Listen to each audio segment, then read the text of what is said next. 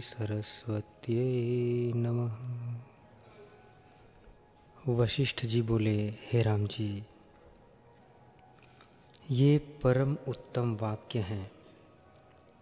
इनको विचारने वाला उत्तम पद को प्राप्त होता है।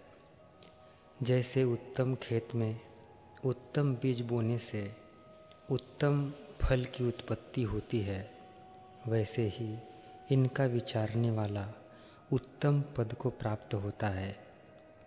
ये वाक्य युक्ति पूर्वक हैं। कदाचित युक्ति से रहित वाक्यार्थ भी हों तो उनका त्याग करना चाहिए और युक्ति पूर्वक वाक्य अंगीकार करना चाहिए। हे राम जी, मेरे वचन सब युक्ति पूर्वक और बोध के परम कारण हैं। जो पुरुष एकाग्र होकर इस शास्त्र को आदि से अंत पर्यंत पढ़ेगा अथवा पंडित से श्रवण करके विचारेगा, तब उसकी बुद्धि संस्कारित होगी। जब पहले वैराग्य प्रकरण को विचारोगे, तब वैराग्य उपजेगा। जितने जगत के रमणीय भोग पदार्थ हैं, उनको विरस जानकर किसी पदार्थ की वांछा न करोगे।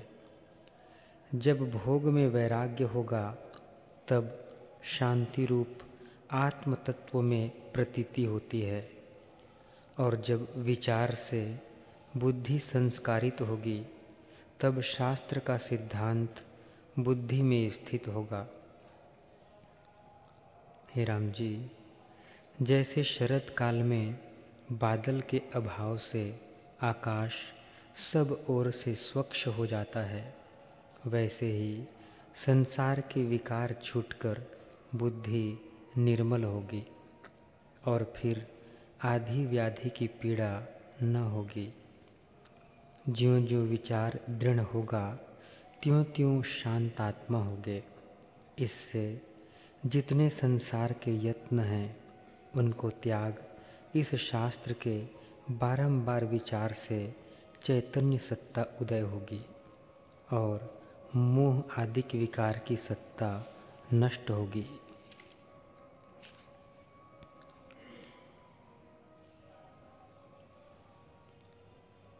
हे राम जी ज्यो ज्यो सूर्य उदय होता है त्यों त्यों अंधकार नष्ट होता है।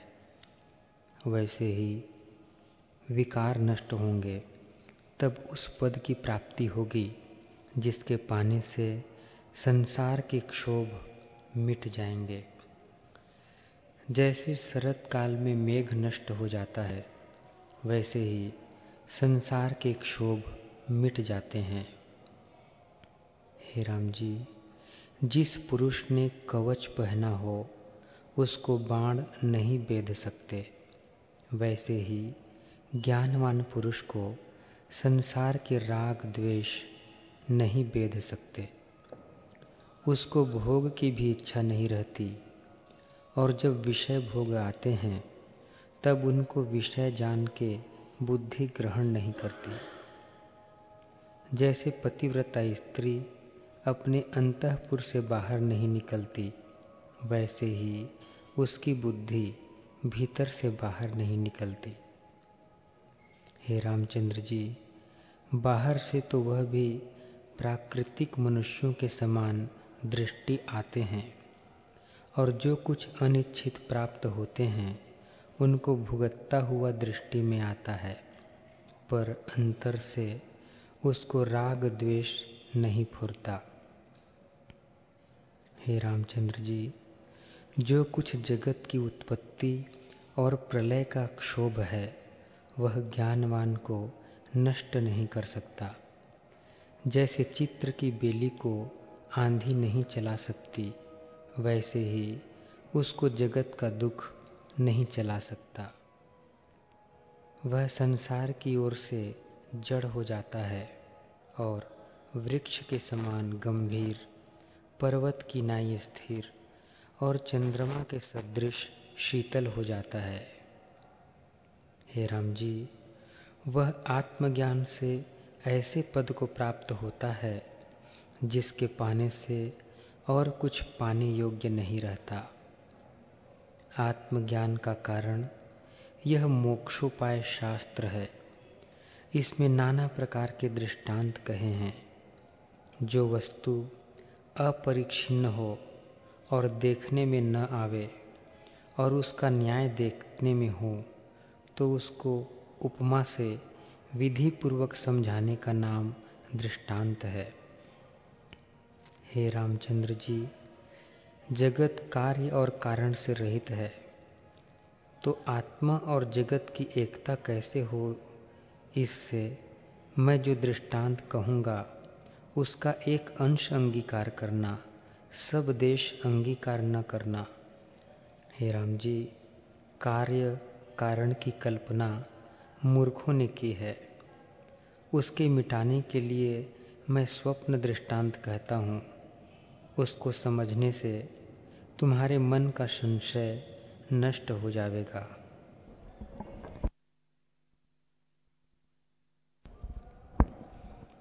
हे राम जी, दृग और दृश्य का भेद मूर्ख को भासता है।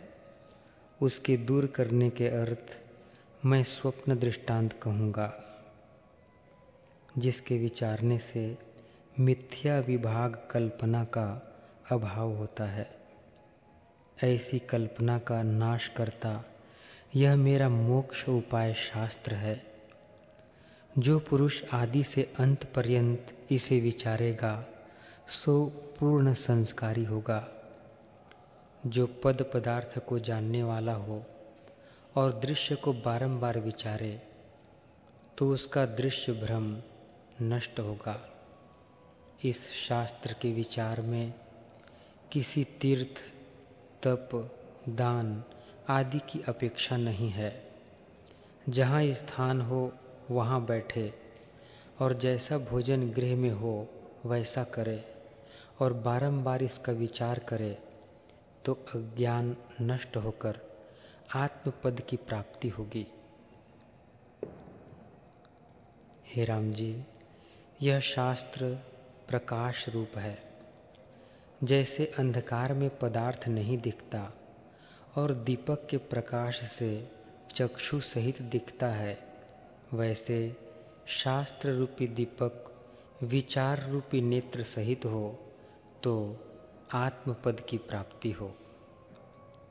आत्मज्ञान, विचार बिना वर और शाप से प्राप्त नहीं होता। जब विचार करके दृढ़ अभ्यास कीजिए, तब प्राप्त होता है। इससे इस मोक्ष पावन शास्त्र के विचार से जगत भ्रम नष्ट हो जाएगा और जगत को देखते देखते जगत भाव मिट जाएगा। जैसे लिखी हुई सर्प की मूर्ति से बिना विचार भ्रम होता है, और जब विचार कर देखिए, तब सर्प भ्रम मिट जाता है। वैसे ही जगत भ्रम विचार करने से नष्ट हो जाता है, और जन्म मरण का भय भी नहीं रहता। हे राम जी, जन्म मरण का भय भी बड़ा दुख है, परंतु इस शास्त्र के विचार से वह भी नष्ट हो जाता है। जिन्होंने इसका विचार त्यागा है, वह माता के गर्भ में कीट होकर भी कष्ट से न छूटेंगे और विचारवान पुरुष आत्मपद को प्राप्त होंगे। जो श्रेष्ठ ज्ञानी है, उसको अनंत सृष्टि अपना ही रूप भासती है। कोई पदार्थ आत्मा से भिन्न नहीं भासता। जैसे जिसको जल का ज्ञान है, उसको लहर और आवर्त सब जल रूप ही भासती है। वैसे ही ज्ञानवान को सब आत्म रूप ही भासता है। वह इंद्रियों के इष्ट अनिष्ट की प्राप्ति में इच्छा द्वेष नहीं करता। सदा एक रस मन के संकल्प से रहित शांत रूप होता है। जैसे मंदराचल पर्वत के निकलने से क्षीर समुद्र शांत हुआ है, वैसे ही संकल्प विकल्प रहित मनुष्य शांति रूप होता है। हे रामचंद्र जी, और तेज दाहक होता है, परंतु ज्ञान का तेज जिस घट में उदय होता है, सो शीतल और शांति रूप हो जाता है, और फिर उसमें संसार का विकार कोई नहीं रहता। जैसे कलयुग में शिखा वाला तारा उदय होता है और कलयुग के अभाव में नहीं उदय होता, वैसे ही ज्ञानवान के चित्त में विकार उत्पन्न नहीं होता। हे रामचंद्र जी, संसार भ्रम आत्मा के प्रमाद से उत्पन्न होता है। पर आत्मज्ञान होने से वह यत्न के बिना ही शांत हो जाता है। फूल और पत्र के काटने में भी कुछ यत्न होता है, परंतु आत्मा के पाने में कुछ यत्न नहीं होता, क्योंकि बोध रूप को बोध ही से जानता है। हे राम जी, जो जानने मात्र ज्ञान स्वरूप है, उसमें स्थिति होने का क्या यत्न है? आत्मा शुद्ध और अद्वैत रूप है और जगत भ्रम मात्र है।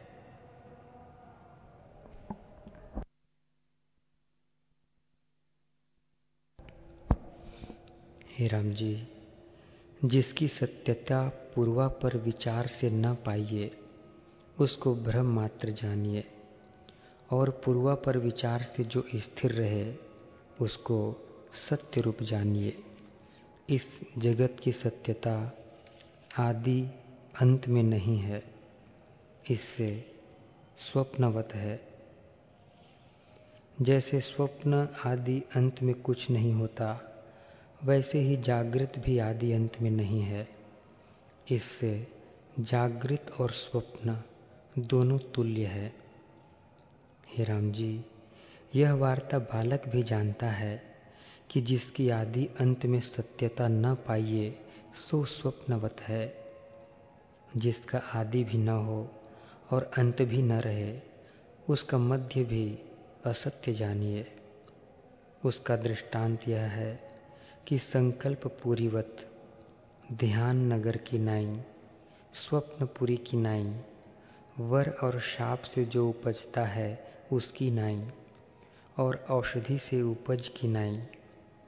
इन पदार्थों की सत्यता न आदि में होती है और न अंत में होती है, और मध्य में जो भासता है, सो भी भ्रम मात्र है।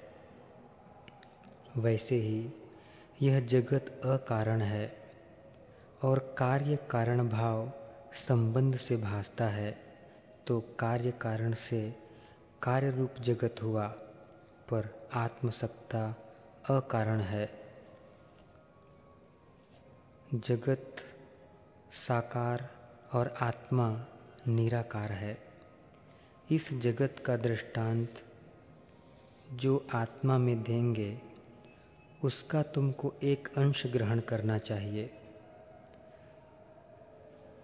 जैसे स्वप्न की सृष्टि का पूर्व अपर भाव आत्मा है, क्योंकि अकारण है, और मध्य भाव का दृष्टांत नहीं मिलता।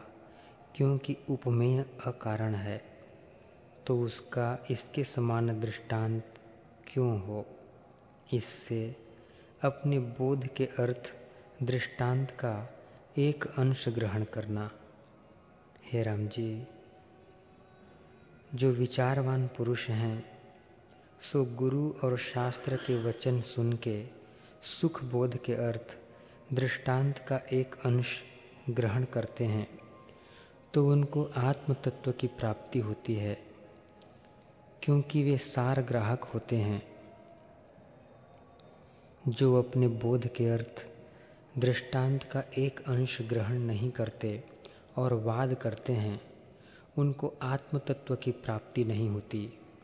इससे दृष्टांत का एक अंश सारभूत ग्रहण करके दृष्टांत के सर्वभाव से न मिलना चाहिए। और पृथक को देखकर तर्क न करना चाहिए। जैसे अंधकार में पदार्थ पड़ा हो तो दीपक के प्रकाश से देख लेते हैं, क्योंकि दीपक के साथ प्रयोजन है।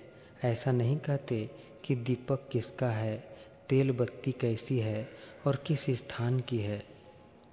वैसे ही दृष्टांत का एक अंश आत्मबोध के निमित्त अंगीकार करना। हे राम जी, जिसके वाक्य से अर्थ सिद्ध हो और जो अनुभव को प्रकट करे, वह वचन अंगीकार करना और जिससे वाक्यार्थ सिद्ध न हो, उसका त्याग करना। जो पुरुष अपने बोध के निमित्त वचन को ग्रहण करता है, वही श्रेष्ठ है और जो वाद के निमित्त ग्रहण करता है, वह मूर्ख है। जो कोई अभिमान को लेकर ग्रहण करता है, वह हस्ती के समान अपने सिर पर मिट्टी डालता है। उसका अर्थ सिद्ध नहीं होता, और जो अपने बोध के निमित्त वचन को ग्रहण करके विचार पूर्वक उसका अभ्यास करता है, उसका आत्मा शांत होता है।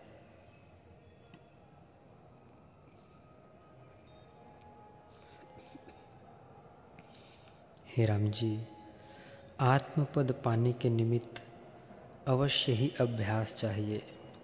जब श्रम, विचार, संतोष और संत समागम से बोध को प्राप्त हो, तब परम पद को पाता है।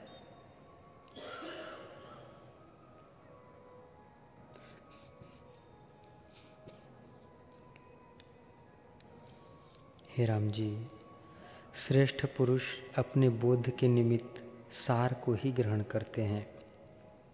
जैसे क्षुधार्थी को चावल पाक प्राप्त हो तो भोजन करने का प्रयोजन है। वैसे ही जिज्ञासु को भी यही चाहिए कि अपने बोध के निमित्त सार को ग्रहण करके वाद न करे, क्योंकि उसकी उत्पत्ति और स्थिति का वाद करना व्यर्थ है।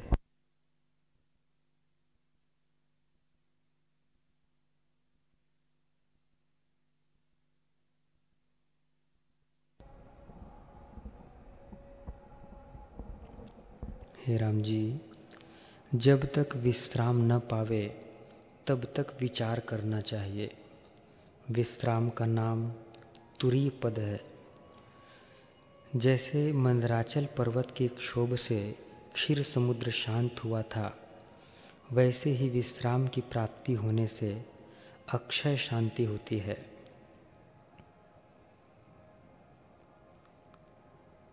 हे राम जी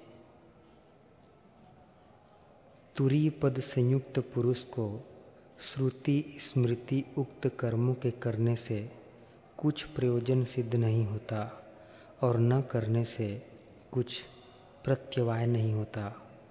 वह सदेह हो, चाहे विदेह हो, गृहस्थ हो, चाहे विरक्त हो, उसको कुछ नहीं करना है। वह पुरुष संसार समुद्र से पार ही है। हे राम जी। जिसके घट में शुद्धि स्वरूप आत्मसत्ता विराजमान है, वह जो उसको त्याग कर और विकल्प उठाता है तो वह चोग चंचू और मूर्ख है।